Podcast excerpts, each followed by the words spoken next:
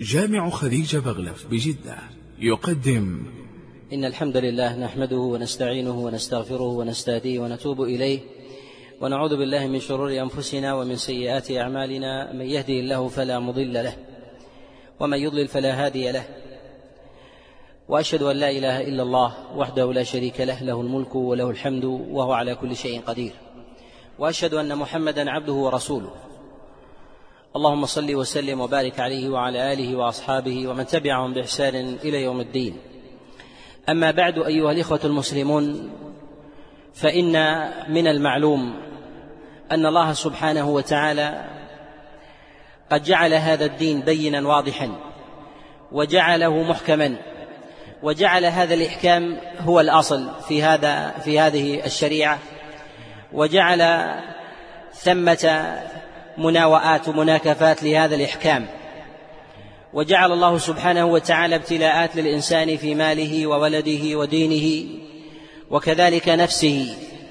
جعل الله جل وعلا هذه الابتلاءات تتنوع ويتقلب فيها الإنسان بين حين وآخر، وهذه ما تسمى بالفتن ابتلاء واختبارا وامتحانا من الله جل وعلا، وهي تتباين قوة وكثرة، وكذلك تتباين من جهة القلة والضعف ومن جهة التكرار والتنوع. وهذا من حكم الله سبحانه وتعالى ليميز الله جل وعلا الخبيث من الطيب، ولكي يقوى عود الإنسان ويصلب قلبه، وذلك كما لا يخفى، فإن الإنسان لا يمكن أن يكون من أهل الثبات والقوة إلا بمجموع ابتلاءات واختبار، كما حدث لرسول الله صلى الله عليه وسلم. والنبي صلى الله عليه وسلم قد واجه أنواع الفتن وقابلته سائر البلايا والمصائب، ولهذا أمر الله جل وعلا بسلوك نهجه والاهتداء بهديه وعدم الخروج عن طريقه عليه الصلاة والسلام. ولهذا من أراد النجاة وأراد الهداية وأراد التوفيق فليسلك طريق محمد صلى الله عليه وسلم. لهذا قال الله جل وعلا: قل هذه سبيلي أدعو إلى الله على بصيرة أنا ومن اتبعني. فمن كان متبعا لمحمد صلى الله عليه وسلم فعليه بطريق محمد، ومن استوفى ذلك الطريق وأخذ بأسبابه بمجموع ما جاء عن رسول الله صلى الله عليه وسلم وصل إلى الغاية كما وصل إليها النبي صلى الله عليه وسلم. ومن قصرت به الهمة أو ضعف به النظر بقلة علم أو قلة إدراك أو غير ذلك، فإنه يقع فيه من الاضطراب والخطأ والزلل، مما يؤثر على غاية الإنسان ومقصوده، وكذلك ضعف الثمار التي يصل إليها الإنسان، كذلك أيضا مع بطء يشرك سبيل الإنسان الذي يسلكه بالوصول إلى الغاية. فسبب ذلك هو القصور عن استيعاب منهج محمد صلى الله عليه وسلم. لهذا من أراد النجاة فعليه بطريق محمد عليه الصلاة والسلام. والنجاة التي ربطها الله جل وعلا بنبينا هي النجاة في صالح الإنسان في آخرته وكذلك في دنياه، مما يتعلق ذلك السبب بأمر الدنيا وينعكس عليه مما يمتزج معه أمر الدين بأمر الدنيا. ولهذا رسول الله صلى الله عليه وسلم حينما أوصى أصحابه لم يوصهم عليه الصلاة والسلام بقول فلان وفلان، وإنما أرشدهم إلى قوله، كما جاء رسول الله صلى الله عليه وسلم في المسند والسنن من حديث العرباض بن سارية أن رسول الله صلى الله عليه وسلم وعظهم موعظة بليغة، فقالوا: يا رسول الله، كأنها موعظة مودع فأوصنا. فقال النبي صلى الله عليه وسلم: عليكم بسنتي وسنة الخلفاء الراشدين من بعد، تمسكوا بها وعضوا عليها بالنواجذ، وإياكم ومحدثات الأمور، فإن كل محدثة بدعة، وكل بدعة ضلالة، وكل ضلالة في النار. والنبي صلى الله عليه وسلم حينما أرشد أمته بالتمسك بطريقه بين النبي صلى الله عليه وسلم إلى وجود شيء من المنازعات لهذا الطريق من الأهواء والفتن والبلايا التي تكتنف ذلك الحق وذلك السبيل، وتلك الفتن وكذلك الصوارف التي تصرف الإنسان عن الطريق يتقلب فيها الإنسان من جهة القوة والكثرة والضعف والقلة، وذلك أن ما يطرأ على طريق الإنسان يرجع فيه من جهة تقبله إلى قوة الإنسان، فإن الفتن إذا كانت قوية في طريق الإنسان وكان من أهل الإيمان والثبات والعلم والدراية، كانت الفتن القوية بالنسبة له ضعيفة، وإن تزلزلت أقدام كثير من الناس الجهلة الذين لا يواجهون أو لا يوازون الأول من جهة الإدراك والمعرفة والإيمان والثبات. لهذا نقول إن حقيقة الميزان في معرفة الطريق الحق وكذلك وزن العقبات ومعرفة الفتن يرجع في ذلك إلى قوة الإنسان من جهة استيعابه لمعاني ما أراده الله جل وعلا في كتابه العظيم وما أراده رسول الله صلى الله عليه وسلم. فمن الناس ما تكون الفتن الصغيرة لديه مجلبة إلى الانحراف والبعد عن المنهج الحق، ومن الناس ما تكون الفتن العظيمة كبيرة القدر بالنسبة له هي كحال الصغائر عند غيره لقوة ثباته، ومن نظر إلى أهل العلم والدراية في هذا كأصحاب رسول الله صلى الله عليه وسلم يعلم أن النبي صلى الله عليه وسلم قد ربط الثبات بوجود أولئك لقربهم زمنا من رسول الله صلى الله عليه وسلم، وكذلك لمعرفتهم بهدي النبي صلى الله عليه وسلم وطريقه. وهذا كما جاء في الصحيح في حديث أبي بردة عن أبي موسى في قول رسول الله صلى الله عليه وسلم: أصحابي أمنة لأمتي، فإذا ذهب أصحابي أتى أمتي ما توعد. والمراد بذلك هو ما كان أو ما تعلق بالصحابة عليهم رضوان الله تعالى من يقين وثبات ومعرفة بهدي محمد صلى الله عليه وسلم. والنبي عليه الصلاة والسلام حينما قال: عليكم بسنتي وسنة الخلفاء الراشدين، كان النبي صلى الله عليه وسلم هو الذي يعرف قدر النبوة والخلافة بعده، وهذا أمر معلوم. ومع ذلك أراد النبي صلى الله عليه وسلم أقواما بعد كثير ممن يسمع منه هذا الخطاب، فأشار النبي صلى الله عليه وسلم إلى الاقتداء بأولئك الخلفاء الراشدين الذين أخذوا ذلك عن رسول الله صلى الله عليه وسلم. ولهذا ينبغي أن يعلم أن الإنسان لا يمكن أن يعرف الفتنة إلا بمعرفة الحق الظاهر البين، وأن الإنسان لا يمكن أن يعرف قدر الظلام ومراتبه ودرجاته إلا وقد عاش في النور، وهذا أمر معلوم. ومن عاش في نور يسير فإنه يشكل عليه ويؤثر عليه الظلام اليسير، وهذا أمر معلوم، كما أنه في النور كذلك في الظلمة، وكذلك كما أنه أيضا في الأمور المدركة بالنظر كذلك في الأمور المدركة بالسمع، وكذلك ما يطرأ على قلب الإنسان، فإن العوارض الدقيقة التي تطرأ على قلب الإنسان تتراكم حتى تكون هرما كبيرا لا يشعر به الإنسان إلا وقد انصرف وانقلب. ومعلوم أن انحراف الإنسان من جهة إلى جهة يشابه انصراف قلب الإنسان من جهة إلى جهة، فإن الإنسان قد ينحرف شيئا فشيئا إذا كان في طريق قد اتجه شمالا أو اتجه شمالا أو اتجه جنوبا، فإذا انحرف به الطريق شيئا فشيئا يظن أنه على جهته الأولى. كذلك بالنسبة للإنسان من جهة انصراف قلبه، إذا انصرف قلب الإنسان فتشرب شيئا من الفتن شعرة وعودا عودا أو عودا عودا، فإنه حينئذ ينكر الحقائق فتحل مكان النور الظلمة ومكان الحق الباطل ومكان الكلام الصحيح والمعاني الحقة الكلام الخطأ والمعاني الباطلة. ولهذا قال النبي صلى الله عليه وسلم: تعرض الفتن على القلوب عودا عودا، وفي قوله عليه الصلاة والسلام جاء في رواية عودا عودا، أي أن المراد بذلك أنها تتكرر على نحو لا يدركه الإنسان حسا، فتتراكم تلك الفتن التي تعرض على القلوب حتى يشربها الإنسان ولا يدرك من ذلك شيئا، وهذا أمر معلوم. لهذا ينبغي للإنسان أن يعلم أنه ينبغي له أن يحافظ على دينه سلامة، وكذلك أيضا أن يدرك أن البعد عن مواضع الفتن لمن جهل حقيقتها وكذلك منافذها بالنسبة للوصول إلى قلب الإنسان أن هذا من أعظم مواضع السلامة. ولهذا حذر رسول الله صلى الله عليه وسلم من مخالطة المشركين إذا أظهروا الباطل، وذلك أن في إظهار الباطل مع وجود النكران أو النكير في قلب الإنسان يجعل الإنسان يتشرب ذلك الباطل شيئا فشيئا حتى يستروحه، فإذا استرواحه مرة تلتها مرة أخرى، ثم بعد ذلك يقع الإنسان في استرواح الباطل وقبوله والبعد عن طريق الحق والهداية.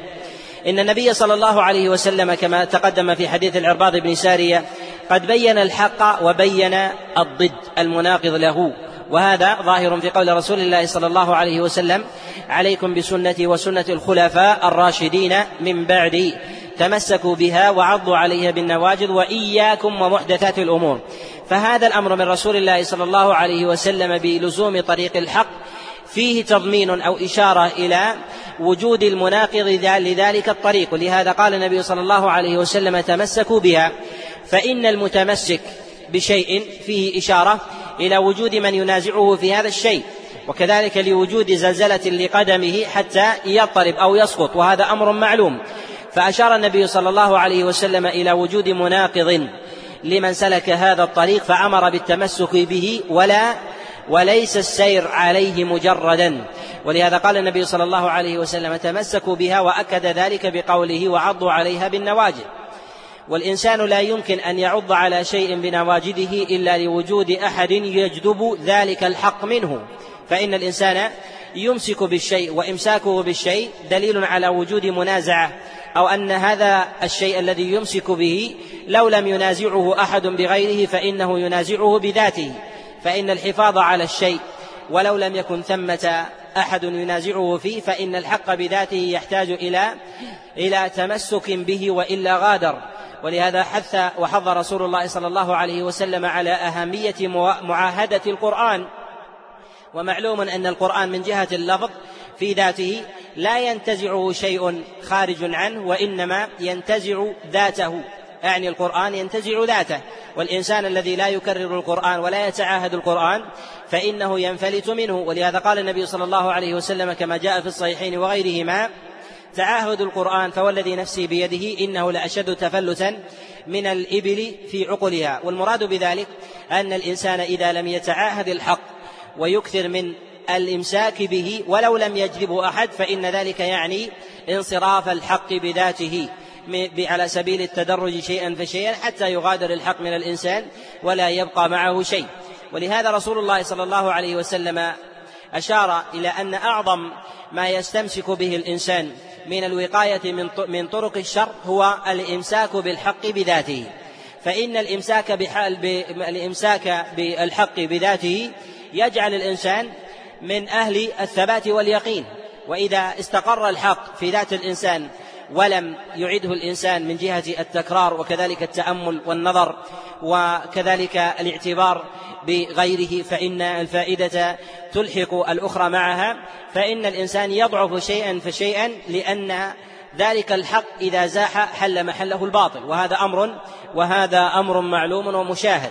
وهذا كما أنه في المعاني كذلك أيضا في الأمور المحسوسة، وقد جعل الله جل وعلا كثيرا من أمور المعاني تشابه المحسوسات. ونحن في المجالس القادمة بإذن الله جل وعلا وشيئا في هذا المجلس بإذنه تعالى نتكلم على جملة من الفتن وتقرير جملة من المسائل التي تتعلق بالفتن، سواء الفتن الحاضرة أو الفتن الغائبة، الفتن الباطنة أو الفتن الظاهرة، بحسب الحاجة إليه. والعالم والداعية والمبلغ عن الله جل وعلا ينبغي له أن يهتم بأمر نفسه من جهة ما يضطرب أو يشكل عليه من جهة معرفة الحق وكذلك تبليغه للناس، فإن النبي صلى الله عليه وسلم قد عاش مع أصحابه بما يحتاجون إليه من جهة جلب أسباب الخير وتكميلها ودفع أسباب الشر وتنقيصها قدر الإمكان والوسع. ولهذا ينبغي للإنسان إذا أراد ثباتا ويقينا أولا أن يعرف الحق بذاته، وهذا أمر قد تقدم الإشارة إليه. الأمر الثاني أن يعرف الباطل ومعرفة تفاصيله من الأمور المهمة. ولهذا كان الصحابة عليهم رضوان الله تعالى يستبصرون ويستفصلون في أمور الفتن، وكذلك يدققون ويتذاكرونها، وإن في مذاكرتها معرفة لمواضعها ودقائقها. ولهذا النبي صلى الله عليه وسلم كما قال حذيفة بن اليمان عليه رضوان الله تعالى كما جاء في الصحيحين وغيرهما قال: كان أصحاب رسول الله صلى الله عليه وسلم يسألونه عن الخير، وكنت أسأله عن الشر مخافة أن يدركني، فقلت: يا رسول الله، إن كنا في جاهلية وشر، فجاءنا الله بهذا الخير، فهل بعد هذا الخير من شر؟ فقال نعم. إلى آخر الخبر. وفي ذلك أيضا إشارة ما جاء في الصحيح أيضا من حديث شقيق عن حذيفة بن اليمان قال: كنا جلوسا عند عمر بن الخطاب عليه رضوان الله تعالى، فقال عمر: أيكم يحفظ قول رسول الله صلى الله عليه وسلم في الفتن؟ فقال حذيفة: نعم. قال رسول الله صلى الله عليه وسلم: فتنة الرجل في ماله وولده ونفسه تكفرها الصلاة والصدقة والأمر بالمعروف والنهي عن المنكر. فقال عمر بن الخطاب عليه رضوان الله تعالى: ليس هذا الذي أريد، ولكن أريد الفتنة التي تموج كموج البحر. والمراد بهذا أن الصحابة عليهم رضوان الله تعالى يهتمون بحسب الفتن التي يعيشونها، وأن عمر بن الخطاب عليه رضوان الله تعالى في زمنه كان الناس في حال تقشف ولم يكونوا على أمر الانفتاح من جهة المال، مع إدراكه عليه رضوان الله تعالى أن الفتنة في أمر المال هي المجلبة لفتنة الرأي وفتنة القول. ولهذا قد روى ابن جرير الطبري في كتابه التفسير من حديث التيمي عن عمر بن الخطاب أنه قال: إذا وجد الماء وجد المال، وإذا وجد المال وجدت الفتنة. وهذا أمر معلوم، فإن الله عز وجل إذا بسط الرزق لعباده بقوا في الأرض. وقد روى ابن جرير الطبري أيضا في كتابه التفسير عن عبد الرحمن بن زيد بن اسلم أنه قال عند هذه الآية، قال: كانت العرب إذا كانوا في عام سنة انشغلوا بأنفسهم، وإذا كانوا في عام بسطة رزق اقتتلوا وقاتل بعضهم بعضا.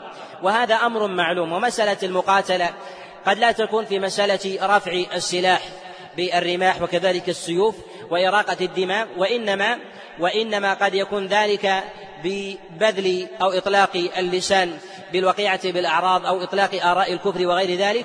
ولهذا بيّن رسول الله صلى الله عليه وسلم أن سباب المؤمن كقتله، وهذا أمر معلوم، فإن الإنسان إذا أطلق لسانه في عرض غيره فإن هذا مما يشابه استباحة دم الإنسان.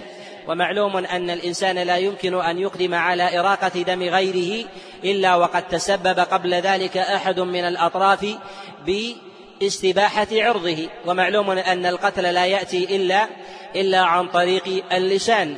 ولهذا قال النبي صلى الله عليه وسلم كما جاء في المسند والسنن من حديث معاذ بن جبل أن النبي صلى الله عليه وسلم قال لما قال معاذ: وهل ونحن مؤاخذون بما نقول؟ فقال النبي صلى الله عليه وسلم: وهل يكب الناس في النار على وجوههم إلا حصائد ألسنتهم؟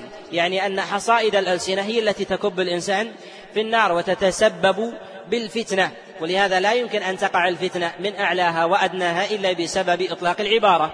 ونحن في زمن قد كثرت فيه الفتن، وأعظمها فتنة هي فتنة إطلاق اللسان.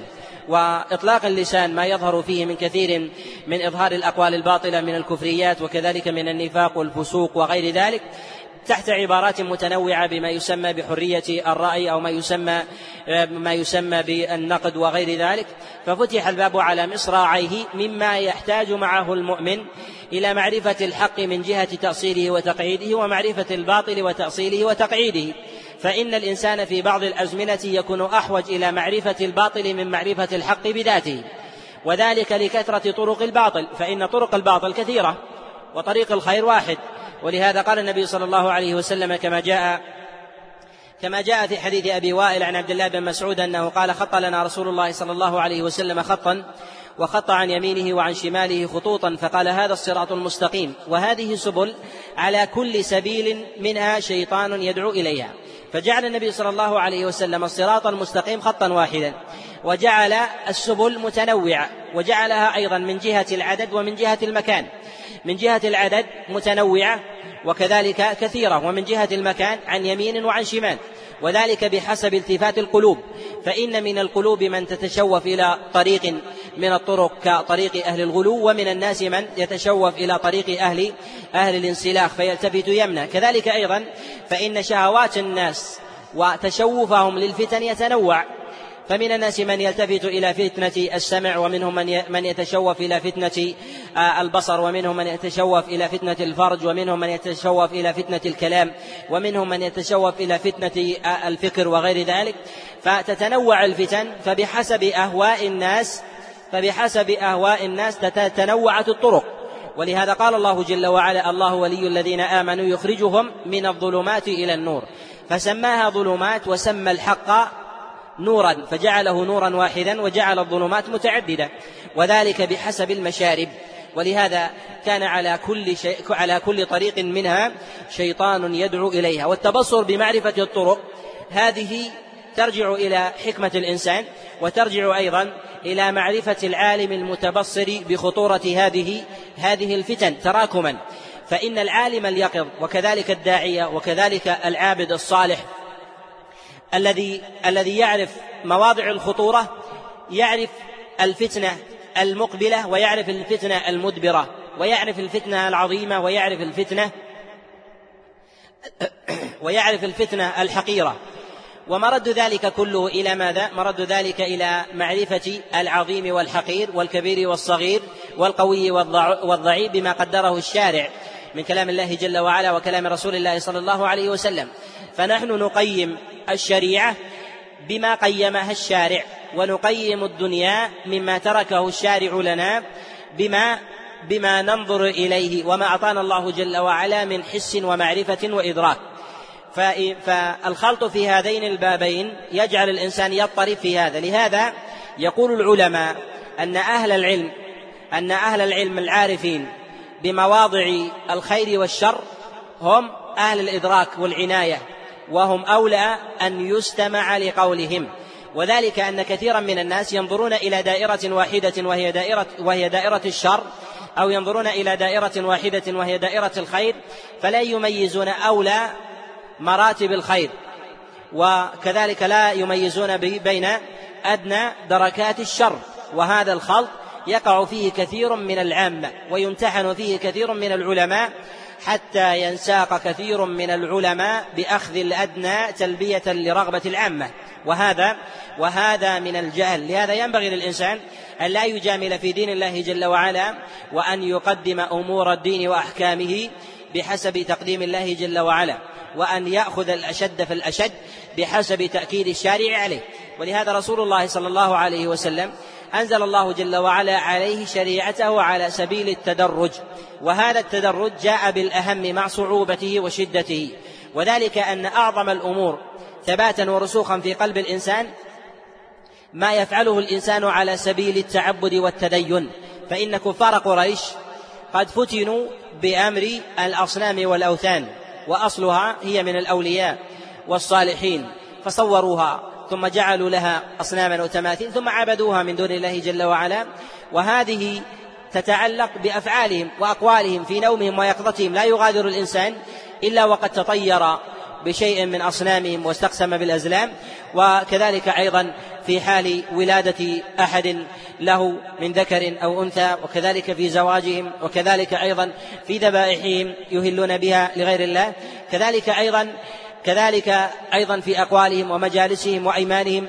فتشربت قلوبهم بذلك، فمع كون هذا الأمر قد تشرب بقلوبهم ولكنه يتعلق بأمر التوحيد أكده رسول الله صلى الله عليه وسلم، وجعل ما كان من أمر الدين ولو كان متأكدا دون أمر التوحيد، فرسخ رسول الله صلى الله عليه وسلم أمر التوحيد قدر وسعه وإمكانه، فدعا إليه بمكة مع جملة من فضائل الإسلام والإيمان، وكذلك مكارم الأخلاق التي تتوافق مع الفطرة وتحث على ما كان عليه كفار قريش مما يعضد هذا. فإن في تصحيح أجزاء الفطرة تأسيسا وتقعيدا وتأكيدا أيضا. لذلك البساط الذي نشأ عليه، أو تلك القاعدة التي نشأ عليها بناء الإسلام. إن النبي صلى الله عليه وسلم قد بين لأصحابه أحكام الدين جملة وتفصيلا، فبين ما يحتاجه الناس بيانا، فكان الكلام من الله جل وعلا وكذلك من رسول الله صلى الله عليه وسلم محكما بينا. ولهذا قال الله جل وعلا في كتابه العظيم: هو الذي أنزل عليك الكتاب منه آيات محكمات هن أم الكتاب وأخر متشابهات، فأما الذين في قلوبهم زيغ فيتبعون ما تشابه منه ابتغاء الفتنة وابتغاء تأويله. فبين الله سبحانه وتعالى أن الأصل في الدين الوضوح والبيان، وهذا ظاهر أيضا كما جاء في الصحيحين وغيرهما من حديث النعمان بن بشير قال النبي صلى الله عليه وسلم: الحلال بين والحرام بين. وهذا أيضا ظاهر في قول الله جل وعلا: كتابا متشابها قد جاء عن عبد الله بن عباس ومجاهد بن جبر وغيرهم أنهم قالوا يشبه بعضه بعضا، يصدق بعضه بعضا ويؤكد بعضه بعضا ولا يكذب بعضه بعضا. وهذا يجعل الإنسان إذا أراد معرفة الحق فإنه يعرف بمعرفة الحق بذاته الباطل، فما عرف الحق، فمن عرف الحق بالإجمال عرف الباطل بالإجمال، ومن عرف الحق بالتفصيل عرف الباطل بالتفصيل. ولهذا ينبغي للإنسان أن يقدم بين مراتب المعلومات قدر وسعه وإمكانه، وألا يوغل في جزئيات تذهب به هذه الجزئيات يمنة ويسرا، فيظن أنه قد أدرك من علوم الشريعة أو أدرك من مسائل الدين ما يركن إليه قلبه، أنه قد فعل شيئا تطمئن إليه النفس، وقد ترك ما هو أولى من ذلك لذاته وكذلك لغيره. ومعلوم أن من أعظم تلبيس إبليس على كثير من الناس وكذلك أيضا من العباد والصالحين والعلماء أن يشغلهم بالمفضول عن الفاضل عند المزاحمة أو قوة همة الإنسان بما لا يستطيع معه الإنسان ما يستطيع معه الشيطان أن يدفع تلك الهمة، فيصرفها عن أمر مفضول إلى أمر، عن أمر فاضل إلى أمر مفضول، فيسرح الإنسان ويمرح في هذا الأمر المفضول، فحينئذ ينقص من الدين الظاهر بحسب انصراف الإنسان عنه. ولهذا كثير من الناس يسلون أنفسهم ببعض أنواع العبادة وكذلك بعض أنواع الدعوة، ويظنون أنهم بذلك قد سلكوا طريق الهداية التامة، وإن كانوا قد تركوا ما هو أولى وأعظم من ذلك، فإن هذا نوع من التقصير والخلل، بل هو من الفتنة التي يفتن فيها الإنسان. ومعلوم أن من ترك التوحيد وتقريره وانصرف إلى معرفة فضائل الإيمان، فضائل الإسلام والإيمان وكذلك الأخلاق ومكارمها والآداب والسلوك التي دل عليها الإسلام، فأخذ يورد من الآيات والأحاديث الواردة عن رسول الله صلى الله عليه وسلم ما يشبع معها نهم النفس المنصرفة إلى إرضاء الله أو شعور الإنسان بشيء من التدين والتعبد لله، فينصرف إلى المفضول مع ترك الفاضل، فتقع حينئذ الفتنة، فيفتن الإنسان في ذاته ويفتن أيضا غيره بانصراف الإنسان القدوة إلى الأمور المفضولة وترك الأمور الفاضلة. إن النبي صلى الله عليه وسلم قد بين أمور الفتنة لأمته، وهذا ظاهر في قول عمر بن الخطاب كما تقدم السابق أنه قد قسم الفتنة إلى قسمين: الفتنة الأولى الفتن الصغيرة وإن كانت في ذاتها كبيرة لكنها مقارنة بغيرها فتنة صغيرة، وهي فتنة الإنسان في ماله وولده وزوجه. ولهذا قال الله سبحانه وتعالى: اعلموا أنما أموالكم وأولادكم فتنة، وقال الله جل وعلا: إنما أموالكم وأولادكم فتنة، فجعل الله جل وعلا المال والأولاد فتنة. والمراد بذلك هو ما يصرف الإنسان عن بعض وجوه الخير ويكون الصارف من ذلك بعض المباحات التي أباحها الله جل وعلا. وكثير من الناس يظن أنه لا يقع في الفتنة حتى يقع في المحرم، وهذا ضرب من الخلط، فإن الإنسان إذا انصرف إلى شيء من المباحات وترك الأمور الواجبة أو الأمور الفاضلة أن هذا فيه نوع فتنة. والفتنة لا تكون محرمة دائما، وقد تكون محرمة وقد تكون كبيرة وقد تكون كفرا مخرجا من الملة. ولهذا قال الله جل وعلا في كتابه العظيم: الفتنة أكبر من القتل، وقال الله جل وعلا: الفتنة أشد من القتل، وقال الله جل وعلا: وقاتلوهم حتى لا تكون فتنة. قد جاء عن غير واحد من السلف من المفسرين وغيرهم كما جاء عن عبد الله بن مسعود فيما رواه ابن جرير الطبري من حديث عطية عن عبد الله بن مسعود أنه قال: حتى لا يكون الشرك. ويأتي الكلام على القسم الثاني من أقسام الفتنة. الفتنة الصغرى هي فتنة الإنسان في ماله وولده، وهذه من أعظم ما يصرف الإنسان عن ذاته، وإنما كانت صغيرة باعتبار أن ما كان نقيضا لذلك يكون من عمل الإنسان واستكثاره في خاصته. فإن الإنسان إذا صرفه ماله عن شيء من الدين فإنه يصرفه عن الأمور الفرعية التي لا تكون من حقائق التوحيد، فإن المال يصرف الإنسان، وإن وقع في شيء من المحرمات فإنه يقع في شيء من المحرمات في البيوع والغرر استكثارا من المال واستدرارا له وربما كذا بالغش وكذلك أيضا بالسرقة وكذلك غصب المال, أو ربما كان من الأمور المباحة التي تصرف الإنسان عن طريق الحق. ولهذا بين النبي صلى الله عليه وسلم أن فتنة الإنسان في ماله كما أنها صغيرة تكفرها أيضا الأعمال التي تقابلها وهي دون التوحيد, فمنها الصلاة والصلوات متباينة, منها ما كان من فروض الأعيان ومنها ما كان من فروض الكفاية ومنها ما كان من الأمور المستحبة, والمستحبات أيضا على مراتب متباينة, منها ما كان متأكدا كقيام الليل ومنها ما كان راتبا وهي دون ذلك, ومنها ما كان مستحبا مطلقا من سائر النوافل العامة التي يصليها الإنسان من غير تقييد, كصلاة الإنسان في ضحى أو صلاة الإنسان بين الظهر والعصر أو صلاة الإنسان بين المغرب والعشاء أو غير ذلك مما يدخل تحت أجر ركعتين الوارد في كثير من النصوص في السنة الواردة عن رسول الله صلى الله عليه وسلم. والفتنة في مال الإنسان وولده وكذلك نفسه, هذه الفتنة ما يميل إليه الإنسان مما تقدم من ميله إلى المال, سواء من الأمور المباحة أن يشغله عن العبادة أو يشغله عن الأمور الفاضلة من مسائل الدعوة وكذلك الدين أو الاحتساب, الأمر بالمعروف والنهي عن المنكر, أو كذلك أيضا يصرف الإنسان عن الأمور الواجبة من صلاة الجماعة فيفتن بالاستكثار من المال والمضاربة في الأسواق ونحو ذلك فينشغل عن صلوات الجماعة. هذا نوع فتنة يصاب بها الإنسان. وهذه الفتنة فتنة الإنسان في ماله وولده وكذلك أيضا في زوجه وكذلك أيضا في نفسه.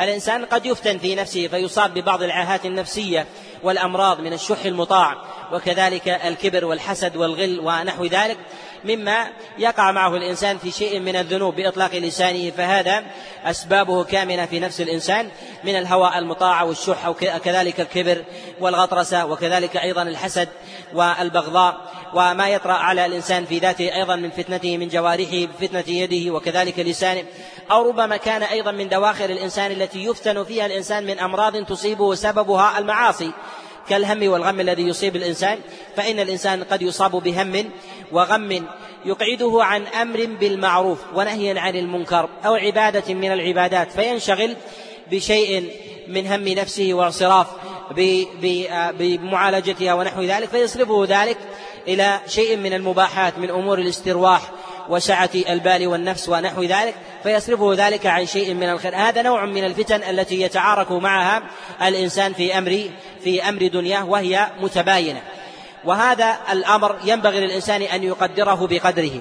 فإذا كان الإنسان من أهل المال وأهل الجاه وكذلك من أهل الأمراض مثلا النفسية أو كذلك من أهل الأولاد والزوجات وغير ذلك ينبغي له أن ينظر في هذه الأبواب ودواخلها على نفسه حتى يحمي نفسه.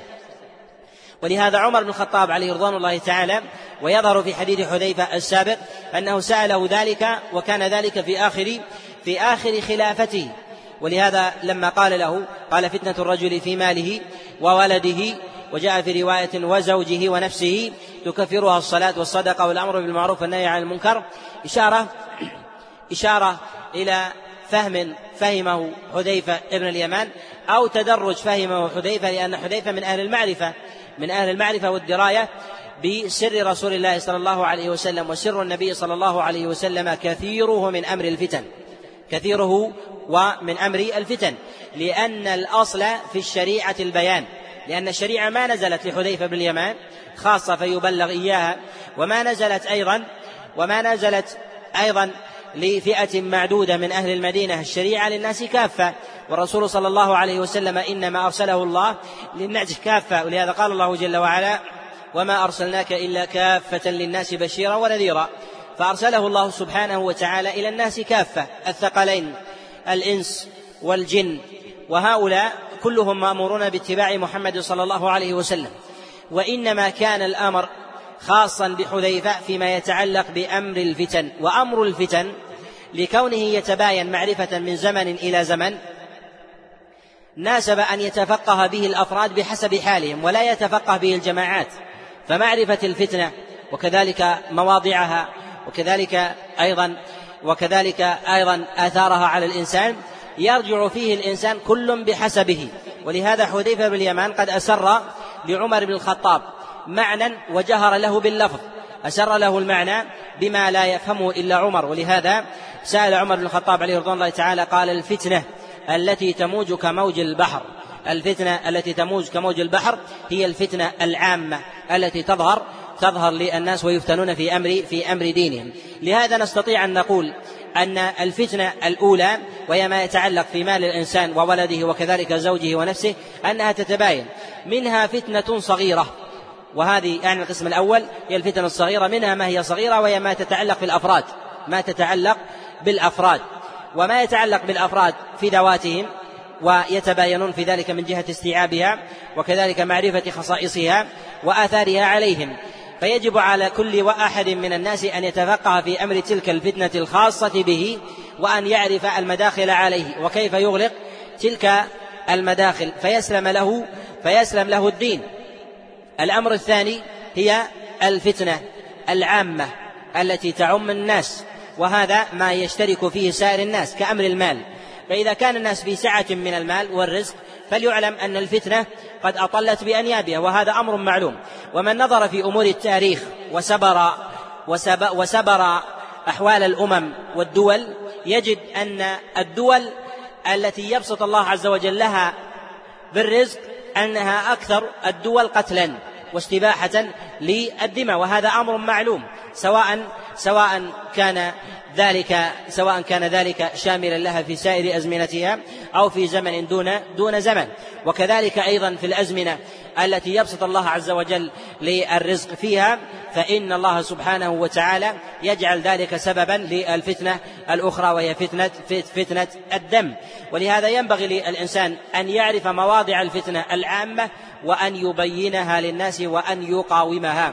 كذلك أيضا إذا كانت فتنة قد أطلت بأنيابها أن يبينها لمن يدركها وألا يبلغها لغيرهم. ولهذا أبو هريرة عليه رضوان الله تعالى قد أدرك شيئا من أمر الفتنة وما بلغه للناس، وكذلك معاذ بن جبل لديه شيء من أمر الفتنة وهو من مسائل الدين، فإن كثيرا من الناس إذا تفقه في بعض مسائل الدين ضل وأضل، وذلك إما لهوى في نفسه أو لمطمع كامن يجعله يتخطى بعض المسائل إلى غيرها. فمثل ذلك جهله بمسائل الدين أولى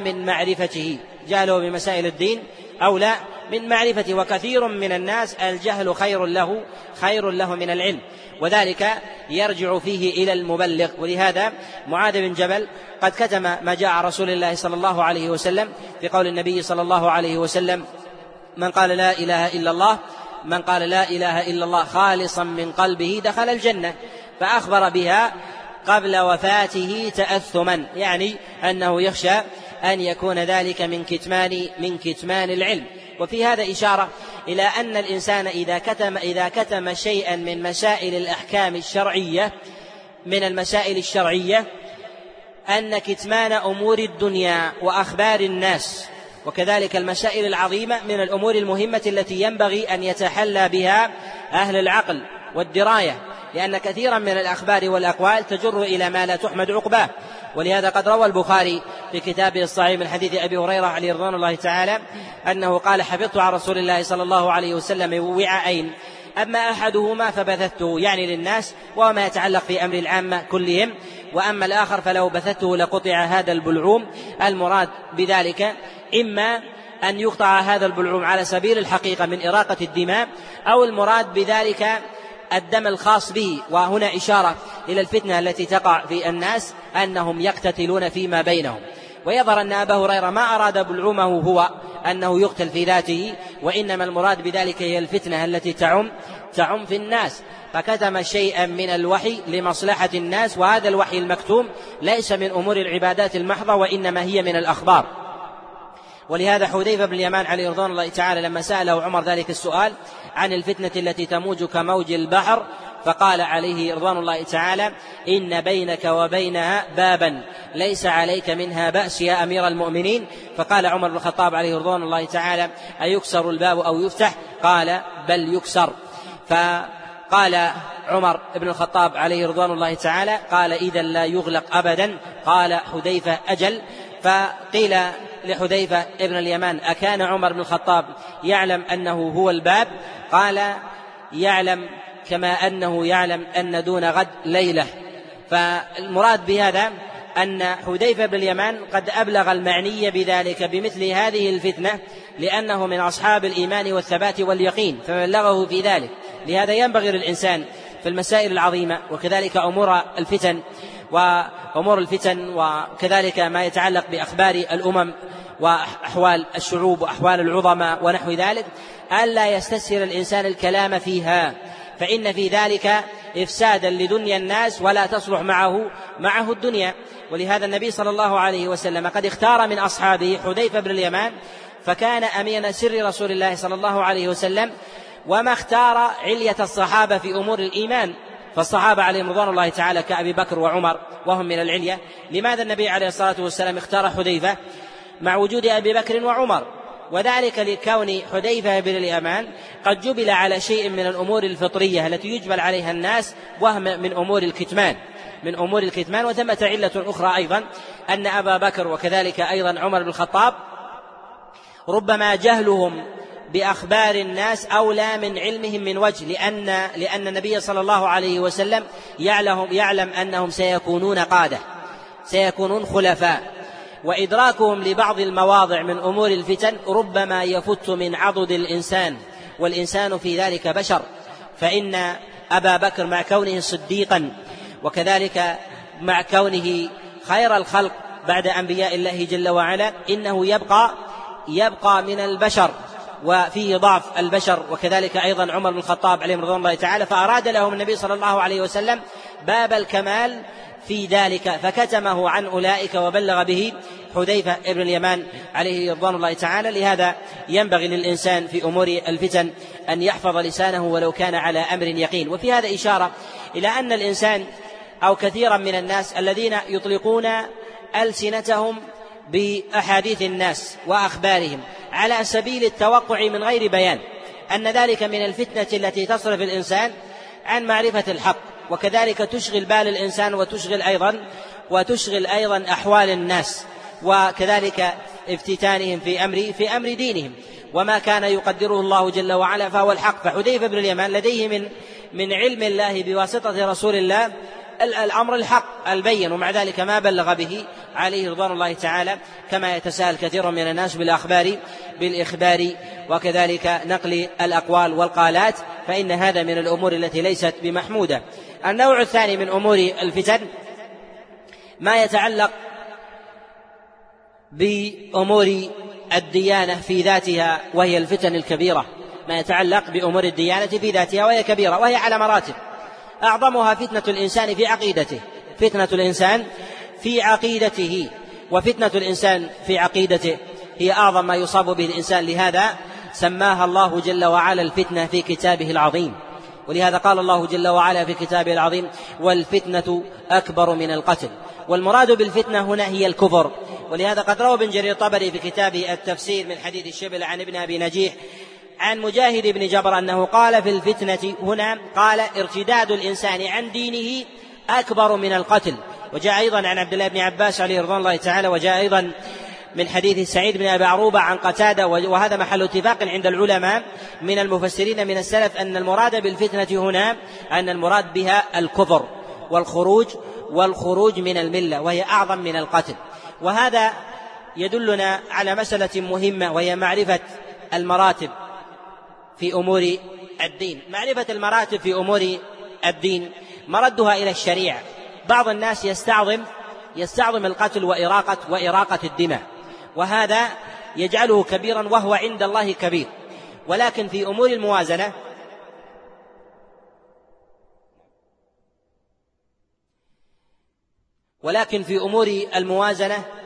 يكون الكبير صغيرا في أمور المقابلة. والقتل بالنسبة لأمر التوحيد وثلمه يعتبر صغيرا، ولهذا جعل الله جل وعلا الفتنة أكبر، ولم يهون الله جل وعلا القتل فيسميه صغيرا، وإنما جعل الشرك أكبر منه، فبقي القتل على تعظيمه وجعل الشرك أعظم منه. والمراد من هذا أن معرفة المراتب مردها في ذلك إلى ميزان الشريعة. ولهذا كانت الفتنة الحقيقية في وقوع الناس في الشرك والكفر، في وقوع الناس في الشرك والكفر. ولهذا قد جاء في صحيح البخاري أن رجلا جاء إلى عبد الله بن عمر قال: كيف ترى القتال في الفتنة؟ فقال: إن القتال في الفتنة ليس الذي تريدون، إن رسول الله صلى الله عليه وسلم قاتل الناس على الكفر، وذلك قتال الفتنة، وبقاؤهم على الشرك فتنة. والمراد بهذا أن قتال النبي صلى الله عليه وسلم للمشركين هو قتال للفتنة، وهذه الفتنة هي الكفر. وقد يظن الناس أن القتال إذا كان لتحقيق التوحيد ورفع رايته أن هذا في ذاته فتنة، ولهذا قد طرأ الجهل في هذا حتى في زمن الصحابة عليهم رضوان الله تعالى، فظنوا أن كل قتال من أمور الفتنة. قال عبد الله بن عمر عليه رضوان الله تعالى: وأما القتال الذي تذهبون إليه فليس هو قتال رسول الله صلى الله عليه وسلم، إنما هو قتال على الملك. والمراد بهذا أن قتال الناس يتباين، منه ما هو دافع للفتنة كما قال الله جل وعلا: حتى لا تكون فتنة، أي حتى لا يكون كفر وشرك مع الله عز وجل. فاستباح الله سبحانه وتعالى إراقة الدماء تحقيقا للتوحيد ودفعا للشرك بسائر صوره وأنواعه. ولهذا نقول إن كثيرا من الذنوب التي يظنها الناس ذنوبا في ذاتها هي في ذاتها في تحقيق ما هو أعظم منها إن لم تكن إلا هي، فهي حسنات وقربى عند الله سبحانه وتعالى. رسول الله صلى الله عليه وسلم دفع إراقة الدماء قدر وسعه وإمكانه، حتى دماء المشركين. ولهذا النبي صلى الله عليه وسلم يقول كما جاء في حديث أنس بن مالك كما جاء في الصحيح أن رسول الله صلى الله عليه وسلم كان إذا أمر رجلا على جيش أو سرية أو غزوة فقال: إنك إذا أتيت قوما فادعهم إلى شهادة أن لا إله إلا الله وأن محمدا رسول الله، فإنهم أجابوك لذلك فاقبل منهم وكف عنهم، وإن لم يقبلوا ولم يجيبوك فأخبرهم أن الله قد افترض عليهم جزية في أموالهم، فإنهم قبلوا منك فاقبل منهم وكف عنهم. وهذا كله درء لمسألة إراقة الدماء وعلية أمر التوحيد، وأن أمر توحيد الجماعة هو فوق إراقة دماء الأفراد، فوق إراقة دماء الأفراد. ولهذا رسول الله صلى الله عليه وسلم نظر إلى اكتمال لحمة الإسلام وقوته على غيره، فقبل رسول الله صلى الله عليه وسلم بقاء الكفار على ما هم عليه أفرادا، وإنما كانوا أفرادا كون أهل الإسلام عليه، وذلك بدفع الجزية، ودفع الجزية نوع من الصغار. ولهذا قال الله جل وعلا في كتابه العظيم: حتى يعطوا الجزية عن يد وهم صاغرون. فالإنسان حينما يدفع لغيره إذا طلبه رهبة فهذا نوع ضعف وقوة من الطالب، وكذلك أيضا الآخر.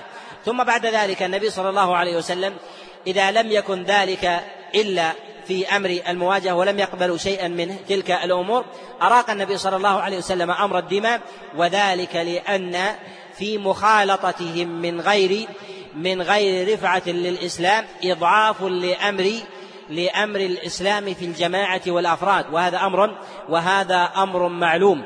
والنبي صلى الله عليه وسلم دفع أمر إراقة الدماء قدر وسعه ما تحقق للإسلام والإيمان الرفعة، وإذا لم يتحقق للإيمان والإسلام الرفعة إلا بإراقة الدماء رخص رسول الله صلى الله عليه وسلم في إراقة دم الكافر والتسبب في إراقة دم المؤمن.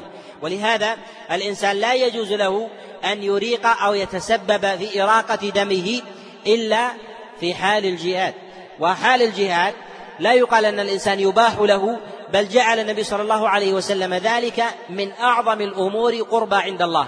ولهذا سئل النبي عليه الصلاة والسلام كما جاء في الصحيح وغيره أنه قيل: أي العمل أفضل؟ قال: إيمان بالله. قيل: ثم ماذا؟ قال: الجهاد في سبيله.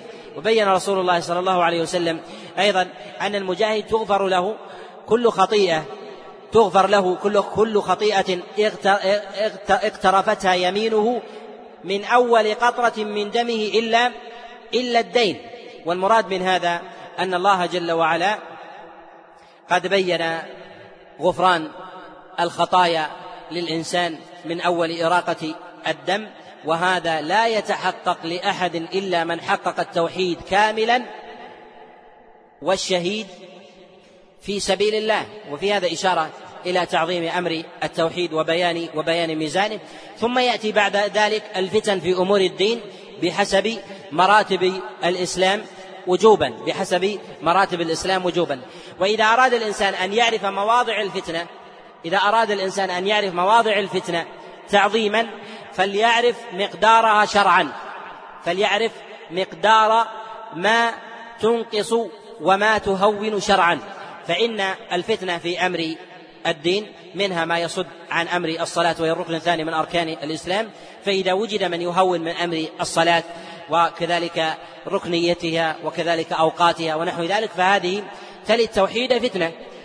والعالم في ذلك من عرف مراتب ودرجات الأحكام الشرعية، والجاهل في ذلك الذي يجهل تلك المراتب. وأعلم الناس هو من عرف مراتب الخير وعرف دركات الشر، وأعلم الناس أيضا من عرف درجات الخير وما يقابلها في حال التزاحم معلوم أن أبواب الخير على درجات ومراتب، والدعوة إليها وتحقيقها يكون بحسب أهميتها ومرتبتها في الدين، وليس للإنسان أن يقدم مرتبة على أخرى. فأصبح ثبات مراتب الأحكام الشرعية كثبات الدرجات التي يصعد بها الإنسان، فإن الإنسان يصعد بها، وهذه أمور قدرية، يصعد الإنسان على الأمر على العتبة الأولى والدرجة الأولى ثم الثانية ثم الثالثة وهكذا. وأما إتيانها عكسا هذا من الأمور غير الممكنة حسا.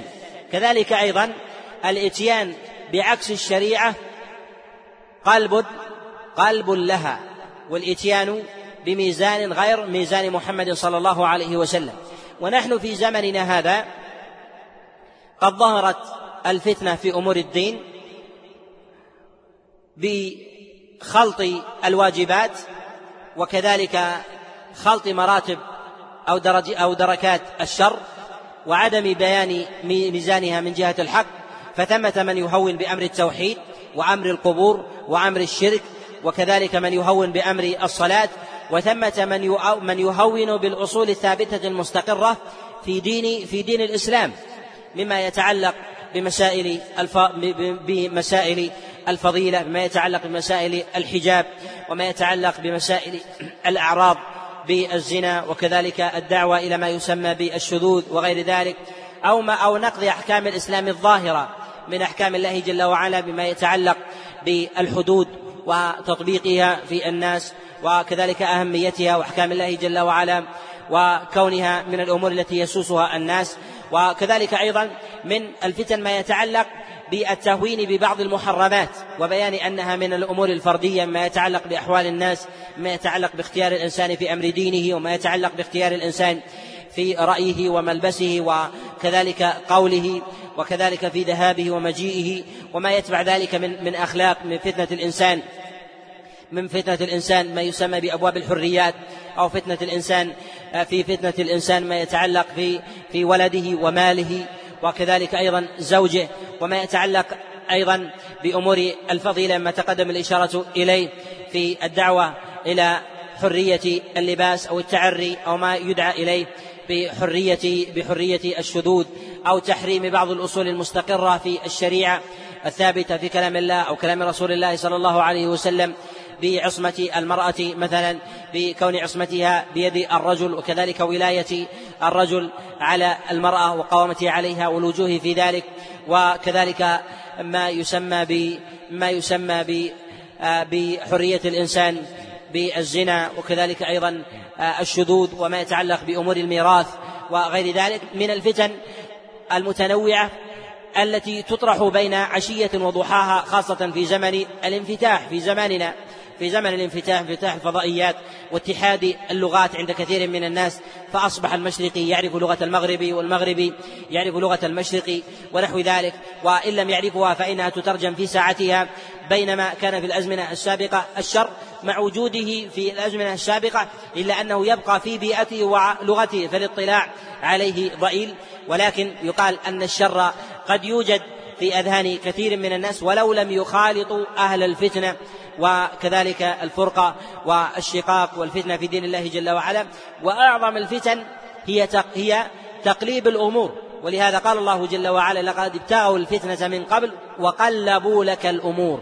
فتقليب الأمور في دين الله جل وعلا، قلب الموازين، قلب الأمور الواجبة، قلب المصالح، قلب المفاسد، التقليل من شأنها، هذا من الأمور التي لا يزيلها إلا مجيء الحق الذي بينه الله سبحانه وتعالى ولو كره الكافرون. لهذا ينبغي للإنسان أن يكون من أهل المعرفة بالحق في ذاته وأهل التبصر به، وكذلك معرفة الأدلة الواردة في ذلك قدر إمكانه ووسعه. وهذا من أحوج ما يكون إليه الناس في زماننا، وذلك دفعا للشر ودفعا للفتنة، وكذلك توضيحا وتجلية للحق الظاهر البين. ونحن أحوج ما نكون بإظهار البينات المحكمات التي هي أصل الدين في زمن وجد أو سهل الوقوف على مسائل العلم، فكثير من مسائل العلم البينة الظاهرة يتخللها شيء من الأمور المتشابهة، سواء ما يتعلق بالأمور المنسوخة أو ما يتعلق بالأمور الخاصة أو ما يتعلق بأمور قضايا الأعيان أو ما يتعلق بالأخبار الضعيفة المروية عن رسول الله صلى الله عليه وسلم أو فهمت على غير وجهها، تظهر للناس أكثر من ظهور المحكمات البينات.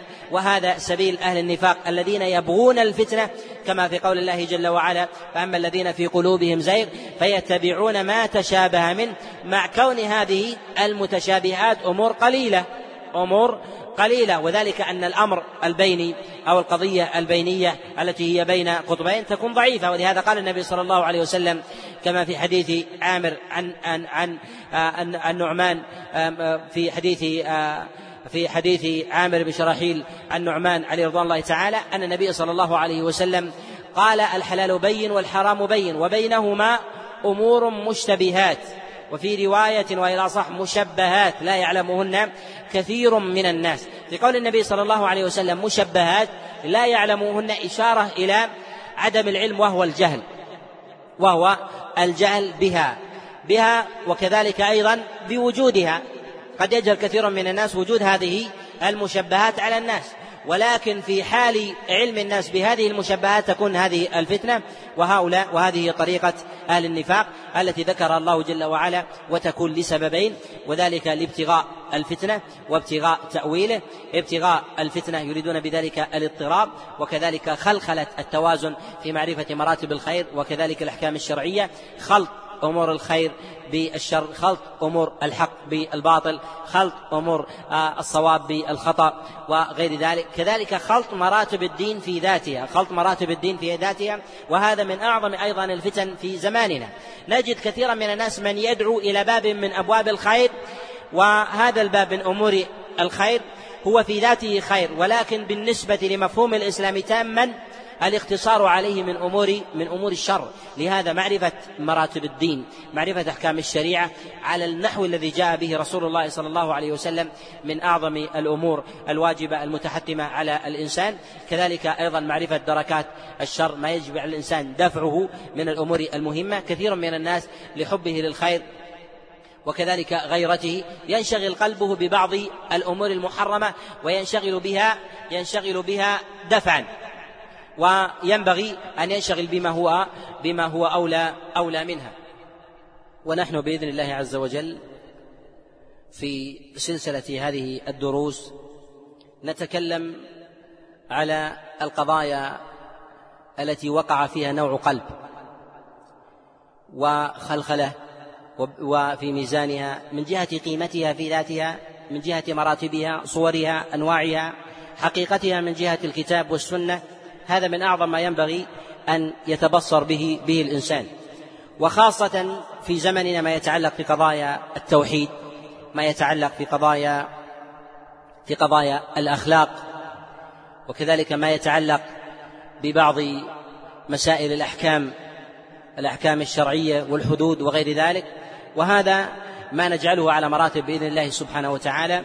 ودرس الأحد القادم نتكلم عن الحجاب بين الفقه الأصيل والفقه البديل، ونبين أحكام الحجاب من جهة الشريعة، صوره، أنواعه، أدلته، الأقوال التي وردت فيه، المستند الذي يستندون عليه، مقامها من جهة القوة والضعف، أقوال السلف في ذلك على وجه الإنصاف والاعتدال، على نحو ما يريده الله جل وعلا حسب الوسع والطاقة، والإنسان في ذلك يجتهد في أمثال هذه المسائل. ومنها ما يكون ظاهر بين محكم قطعي، ومنها ما يدور فيه شيء من مسائل الخلاف، ومنها ما هو خلاف مفتعل، ومنها ما يكون فيه مصطلحات تقلب من جهة الميزان، وكذلك تقليل شأن هذه المسألة وقيمتها من جهة الشريعة، هل هي من الأصول العظيمة، وهل هي من الفرعيات والجزئيات أو القشور كما يسميها بعض الناس. هذا من الأمور التي حدث فيها نوع اضطراب وفتنة وقلب للأمور، ونسأل الله عز وجل أن يسدد الخطأ في المحاضرة القادمة بإذن الله عز وجل أول أحد من الشهر القادم. وفقني الله وإياكم لمرضاته، وصلى الله وسلم وبارك على نبينا محمد. نستودعكم الله على أن نلتقي بكم قريبا، وتقبلوا تحيات إخوانكم من جامع خديجة بغلف.